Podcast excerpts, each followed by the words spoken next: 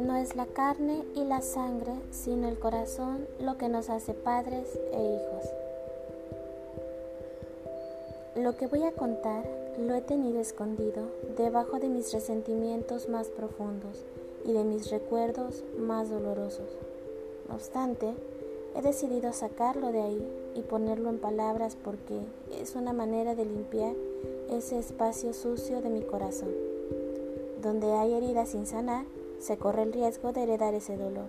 Y ahora que nació mi hija, he decidido liberarme de ese peso para que ella no reciba de mí sentimientos inútiles que le hagan recorrer el camino de la existencia con cargas que no le pertenecen. Por eso hablaré de él, de mi padre. Hace ocho años lo enterré vivo en mi memoria. No quise volver a saber de él. Han sido ocho años de llorar bajo la regadera para que nadie me escuche, de caminar por las mañanas acompañada de mi perro mientras lágrimas inconscientes resbalan por mis mejillas. Ocho años de preguntarme una y otra vez por qué lo hizo y con quién lo hizo. Por eso he decidido dar fin a todo esto porque tener en mis brazos a mi bebé me ha simbrado y me ha dado cuenta de la gran responsabilidad que es invitar a habitar este mundo a un ser humano, al que no solo debo de darle las condiciones físicas adecuadas para su desarrollo, sino un entorno emocional sano que le permita crecer feliz. Hace 32 años, mi padre, Mauricio Grajales, me tomó en sus brazos por primera vez. Soy hija única, producto de su matrimonio de 24 años con Elena Montiel, mi mamá. 24 años permanecieron juntos y vivimos una historia familiar típica, aparentemente normal. Mi papá es un reconocido cirujano especializado en columna. Vivimos siempre en una casa heredada de mi abuelo paterno, en una de las colonias de clase alta de la capital del país. Estudié en colegios caros y vestí ropa fina. No supe lo que era un no de su parte. Mis caprichos o antojos eran cumplidos. Era su consentida, su muñeca, como él me decía. Crecí sentada sobre sus piernas mientras escuchaba música clásica en su despacho o en su consultorio, caminando por los pasillos del hospital privado del cual era socio, sintiéndome la princesa del doctor Grajales, la dueña del mundo y creciendo bajo el manto protector de ese hombre guapo, talentoso y admirado. Mi madre es una mujer, se dedica hasta el día de hoy mucho tiempo a su cuidado personal y es activa en sociedad. Su vida pasa entre la peinadora y los desayunos altruistas con sus amigas, la mayoría esposas de médicos conocidos por mi padre. Nuestro mundo era poco complicado había un padre que era excelente proveedor y exitoso, y una madre sofisticada y educada para ser la compañera de un hombre como él. Reconozco que fui una niña mimada y que mi padre era mi superhéroe. Todos los adjetivos positivos posibles para describir a un hombre los usé para describir a mi papá. Guapo, fuerte, inteligente, decidido, sabio, cariñoso, protector, elegante, talentoso, trabajador, dedicado, amoroso, consentidor, juguetón y más. Obviamente, se convirtió en mi prototipo de hombre. Crecí aspirando a conocer un príncipe parecido a mi papá, y al primer defecto que encontraba en mis pretendientes los descartaba. El hombre que se ganara mi amor tendría que ser igual a mi papá. Cuando el ídolo se volvió de carne y hueso y sus vestiduras de santo se rasgaron, mi mundo se derrumbó con él. En la secundaria conocí a Ernestina Mendivil. Nos volvimos inseparables. Ella es hija de médico y yo también. Vivía a cuatro cuadras de mi casa en la misma colonia y compartía conmigo el gusto por la comida japonesa y por la natación. Seguimos juntas en el bachillerato y en el momento de decidir carrera, las dos teníamos muy claro que queríamos estudiar medicina como nuestros padres. Y así fue. Nos inscribimos en la misma escuela de medicina, en una reconocida universidad privada, y nos enfocamos en fabricar nuestro futuro. Viajamos juntas a campamentos en Francia y en Alemania. Compartimos departamento durante un verano en Seattle cuando fuimos a cursar unas materias de bachillerato. Éramos confidentes y en varias ocasiones lloramos juntas nuestras decepciones amorosas. Las dos nos convertimos en jóvenes atléticas y glamorosas que vestíamos al último grito de la moda y asistíamos a fiestas y conciertos. Ernestina pasaba mucho tiempo en mi casa. Veíamos series de televisión y escuchábamos música o cocinábamos juntas comida asiática con ayuda de tutoriales de YouTube o recetarios que bajábamos de internet. Mi madre llegó a considerarla una hija más. Ernestina llegaba a mi hogar y abría el refrigerador o asaltaba la alacena como si estuviera en su propia casa. Cuando salía de viaje con mis padres, mi mamá siempre le compraba un regalo y se lo daba a nuestro regreso.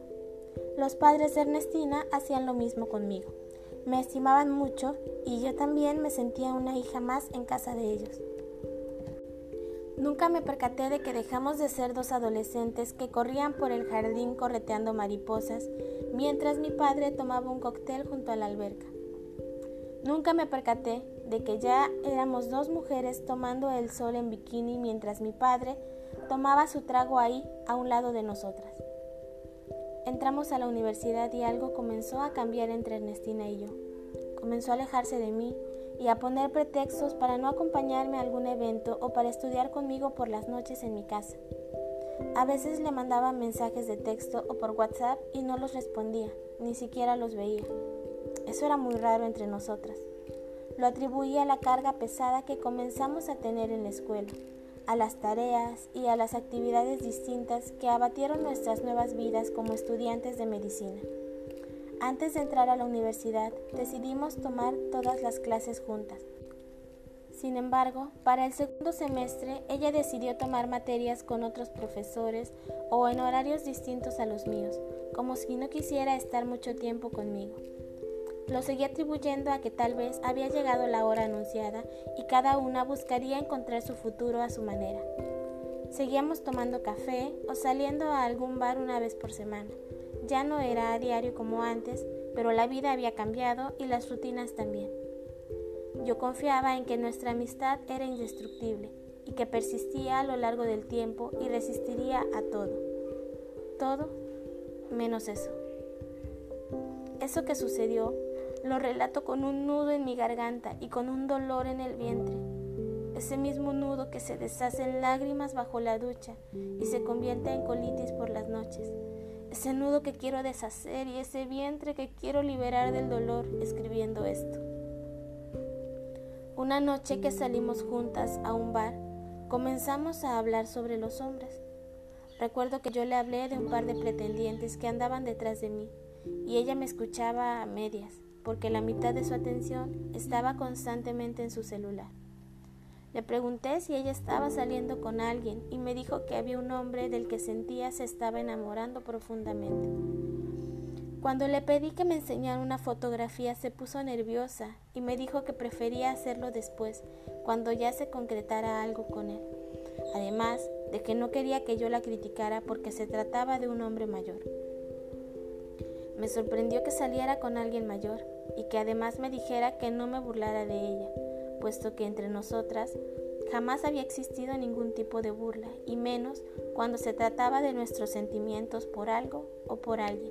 La misma situación se repitió dos semanas después cuando salimos otra vez a cenar, ella escuchándome a medias y la otra mitad de su atención concentrada en revisar su celular periódicamente.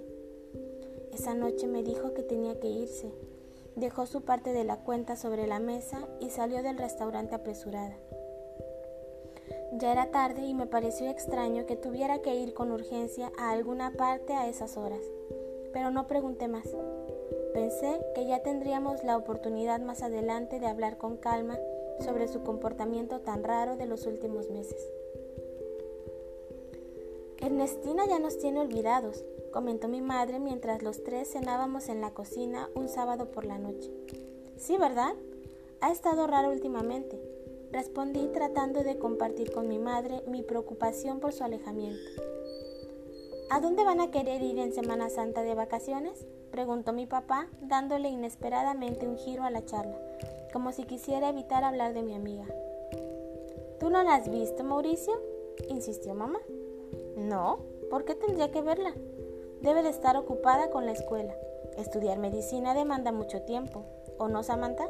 dijo mi padre con un tono de voz que intentó restar importancia a la pregunta de mi madre. Asentí con la cabeza y me levanté de la mesa. Estaba cansada y tenía sueño. Esa noche no pude dormir bien. Algo se había instalado en mis entrañas, como si mi sexto sentido me hubiera inoculado un misterioso temor, una enigmática sospecha que había incrustado en mi vientre. Un par de semanas después vi en el Facebook de Ernestina una selfie que se tomó en el interior de un vehículo. Me llamó la atención el respaldo del auto. Era idéntico al respaldo del automóvil de mi padre, y ese auto era único. Se trataba de un Audi TT que él mismo mandó tapizar con la armadura, piel gris con un remache rojo en las orillas, algo poco común. La sospecha se alimentó de golpe y me puse a stalkearla. Entonces me di cuenta que tenía a mi padre agregado entre sus contactos. Se me hizo muy extraño eso, porque mi padre usaba poco el Facebook y tenía agregados en su mayoría a colegas o familiares, pero a mis amigos no acostumbraba tenerlos en su red social. Seguí buscando y me di cuenta de que a mi madre no la tenía y hubiese sido más normal que los tuviera los dos. Mi madre usaba más el Facebook que mi padre. Me pareció muy raro cuando le pregunté a Ernestina, se puso nerviosa y me explicó que lo hizo porque tenía que preguntarle de emergencia algo de una tarea y creyó que sería más fácil por ese medio. Le dije que me hubiese llamado para preguntarle por teléfono o yo le hubiera proporcionado su correo electrónico, pero cambió el tema y evadió las preguntas que le hice. Entonces, la sospecha se convirtió en obsesión y comencé a buscar y dicen que el que busca, encuentra. Decidida a sacar esa espina llena de duda de mi corazón, falté a clases y me dediqué a vigilar a mi amiga desde lejos. Sin importarme las consecuencias en la escuela, decidí dedicar más allá de mi tiempo libre para seguirla y observarla desde lejos. Constaté que pasaba mucho tiempo en el celular, que salía de clases y no se iba con sus compañeros a ninguna parte. Subía a su auto, a su auto y se iba en dirección contraria a su casa. Entonces decidí seguirla. Y la duda se desvaneció. Se detuvo afuera de un edificio de departamentos en la colonia Roma, un edificio que yo conocía a la perfección porque dos de los departamentos eran propiedad de mi papá. Tuve que irme de ahí, pero me di a la tarea de llegar al fondo del asunto deshacer la madeja de interrogantes que agobiaron mi cerebro desde esa tarde. Llegué a casa y me puse a buscar las llaves del edificio. Encontré también copias de las llaves de los dos departamentos que eran propiedad de mi familia. Así fue como los descubrí. Tres días después, volví a seguirla hasta el edificio y entré después de ella. Por el número de piso en el que se detuvo el elevador, supe a cuál de los dos iba. Subí y los encontré, desnudos en la cama, revolcándose encima de mi dolor, de mi confianza, de mi amor por los dos. Mauricio Grajales cayó del pedestal donde lo puse. El ídolo se derrumbó. Al superhéroe se le cayó la capa. El dolor fue profundo y lacerante. Mi padre destruyó mis recuerdos felices de infancia, de adolescencia, destruyó mi amistad con Ernestina. Hoy que escribo esto no sé si realmente pueda llamar amiga a alguien que hace lo que ella hizo. No tuvieron tiempo de vestirse antes de que yo saliera de ahí con el corazón desgarrado. Vagué por la ciudad durante horas en el auto, llorando sin consuelo y sin rumbo. No quería llegar a mi casa, no quería ver a mi madre. Imaginaba el sufrimiento de ella al enterarse de lo que había entre Ernestina y mi padre. Me enamoré, nos dijo con voz llena de determinación. Mi madre y yo estábamos sentadas frente a papá en el salón principal de la casa. Por primera vez en mi vida vi a mi madre perder la compostura y dar gritos llenos de dolor, insultando a mi padre con palabras que desconocía que ella usara. Jamás la había escuchado utilizar semejantes expresiones. Desde poco hombre hasta hijo de puta. Fue una noche oscura, en la que en la penumbra de esa sala vimos desbaratarse la historia de la familia perfecta y observamos a mi padre como una bestia que sucumbía ante los mandatos del deseo y de la carne. Con ella, con mi mejor amiga. La mansión Grajales se vendió y mi madre se fue a vivir a un penthouse en las lomas. Yo me fui a terminar mi carrera al extranjero. Ernestina abandonó la universidad y se casó con mi padre. Y la vida siguió, porque así es la vida, no se detiene, y el tiempo es su aliado más valioso, ese que diluye los hechos y convierte en imágenes borrosas los recuerdos dolorosos. Pero los recuerdos habitan en la memoria del corazón. Mientras hacía el internado conocí a Juan Pablo, un argentino amable y con agallas decidido a convertirse en un gran cirujano pediatra. Yo me incliné por la medicina interna.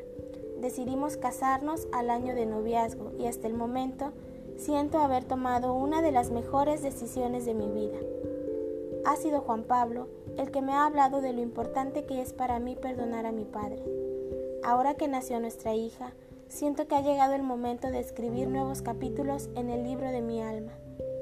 Mi niña tiene el derecho de conocer a su abuelo y a ella, a Ernestina, porque aunque me duela, es la mujer que mi padre eligió para reinventarse. Ahora que soy esposa, entiendo que tal vez la relación con mi madre no era tan buena como ellos aparentaban. O tal vez es una historia más del hombre maduro que cae rendido ante la carne joven. No lo sé. Solo ellos saben en el fondo qué había en las entrañas de su matrimonio. Y solo mi padre sabe lo que lo llevó a elegirla a ella, precisamente a ella, a mi mejor amiga. Con el paso de los años, nos hemos enterado por otras personas o por familiares de que llevan un matrimonio feliz. Ernestina dio a luz a un varoncito hace cuatro años. Se la pasan juntos y ella acompaña a mi padre a todas partes. Ella es la que ha estado a su lado cuando ha recibido reconocimientos o cuando ha estado enfermo. Juan Pablo me dice que si fue mi amiga tantos años no debe de ser mala persona y que mi padre tampoco. Que así son las historias inesperadas del destino y que aunque haya dolido, así tenía que ser. Mi madre también ha empezado a rehacer su vida. Tiene un novio alemán que la ha vuelto a hacer sentir como un adolescente se ha pintado el cabello y ha regresado al gimnasio. Ha vuelto a sonreír. He sido yo la que me he estado meciendo en el columpio del rencor todos estos años, y ha llegado el momento de bajarme. Me abrió la puerta Ernestina. Vestía un traje sastre blanco de lino y con el cabello corto. Se le llenaron los ojos de lágrimas cuando me vio. Me dio un temeroso abrazo al que respondí con recelo y detrás de ella apareció él, con más años, con más canas, más delgado. Igual de guapo, con la misma sonrisa encantadora que mataba mis miedos por las noches, cuando le tenía miedo a la oscuridad. Me abrigó en un abrazo en el que sentí una mezcla de ternura y dolor, como si en ese silencioso contacto físico me dijera, yo también sufrí, a mí también me ha dolido. Detrás de mí Juan Pablo, cargando a nuestra hija. Entonces vi a mi padre dirigir la mirada hacia ellos y los ojos se llenaron de agua. Los abrazó en uno solo para después pedirme a mi, pedirle a mi esposo que le cediera a la niña. Tomó a mi hija en sus brazos y se sentó en el sillón. La besó mil veces en un minuto como si en cada beso quisiera recuperar a su propia hija, esa que la traición alejó de su corazón. Lo vi mirarla, lo vi mirarla con el feligrés que observaba con devoción a Jesucristo, con su amor desmesurado de abuelo, y entonces se desbarató mi rencor. Lo escuché sollozar y repetir una y otra vez, gracias hija, muchas gracias, gracias. Maura hoy cumple seis meses y su abuelo viene a verla cada semana. A veces viene solo y en otras lo acompaña Ernestina. La puerta de mi casa estará siempre abierta para mi padre y su nueva familia, porque le he cerrado la puerta al rencor, porque quiero ser libre de espíritu para criar a mi hija en el amor. Mi madre lo ha comprendido, porque ella se ha vuelto a enamorar y también vive una época de reconciliación con la esperanza. He podido convivir con Ernestina en paz, sin intercambiar frases de reproche, siendo cordial. Nuestra amistad nunca se recuperará de algo así, pero la he perdonado, aunque sé que jamás volveremos a ser las amigas que un día fuimos. Ese día que mi padre tomó entre sus brazos a mi hija y vi el amor desbordarse hacia ella en sus ojos, Recordé también lo mucho que mi padre me ama. Y ese día vi con mis ojos limpios de resentimiento cómo mi superhéroe recuperó su capa.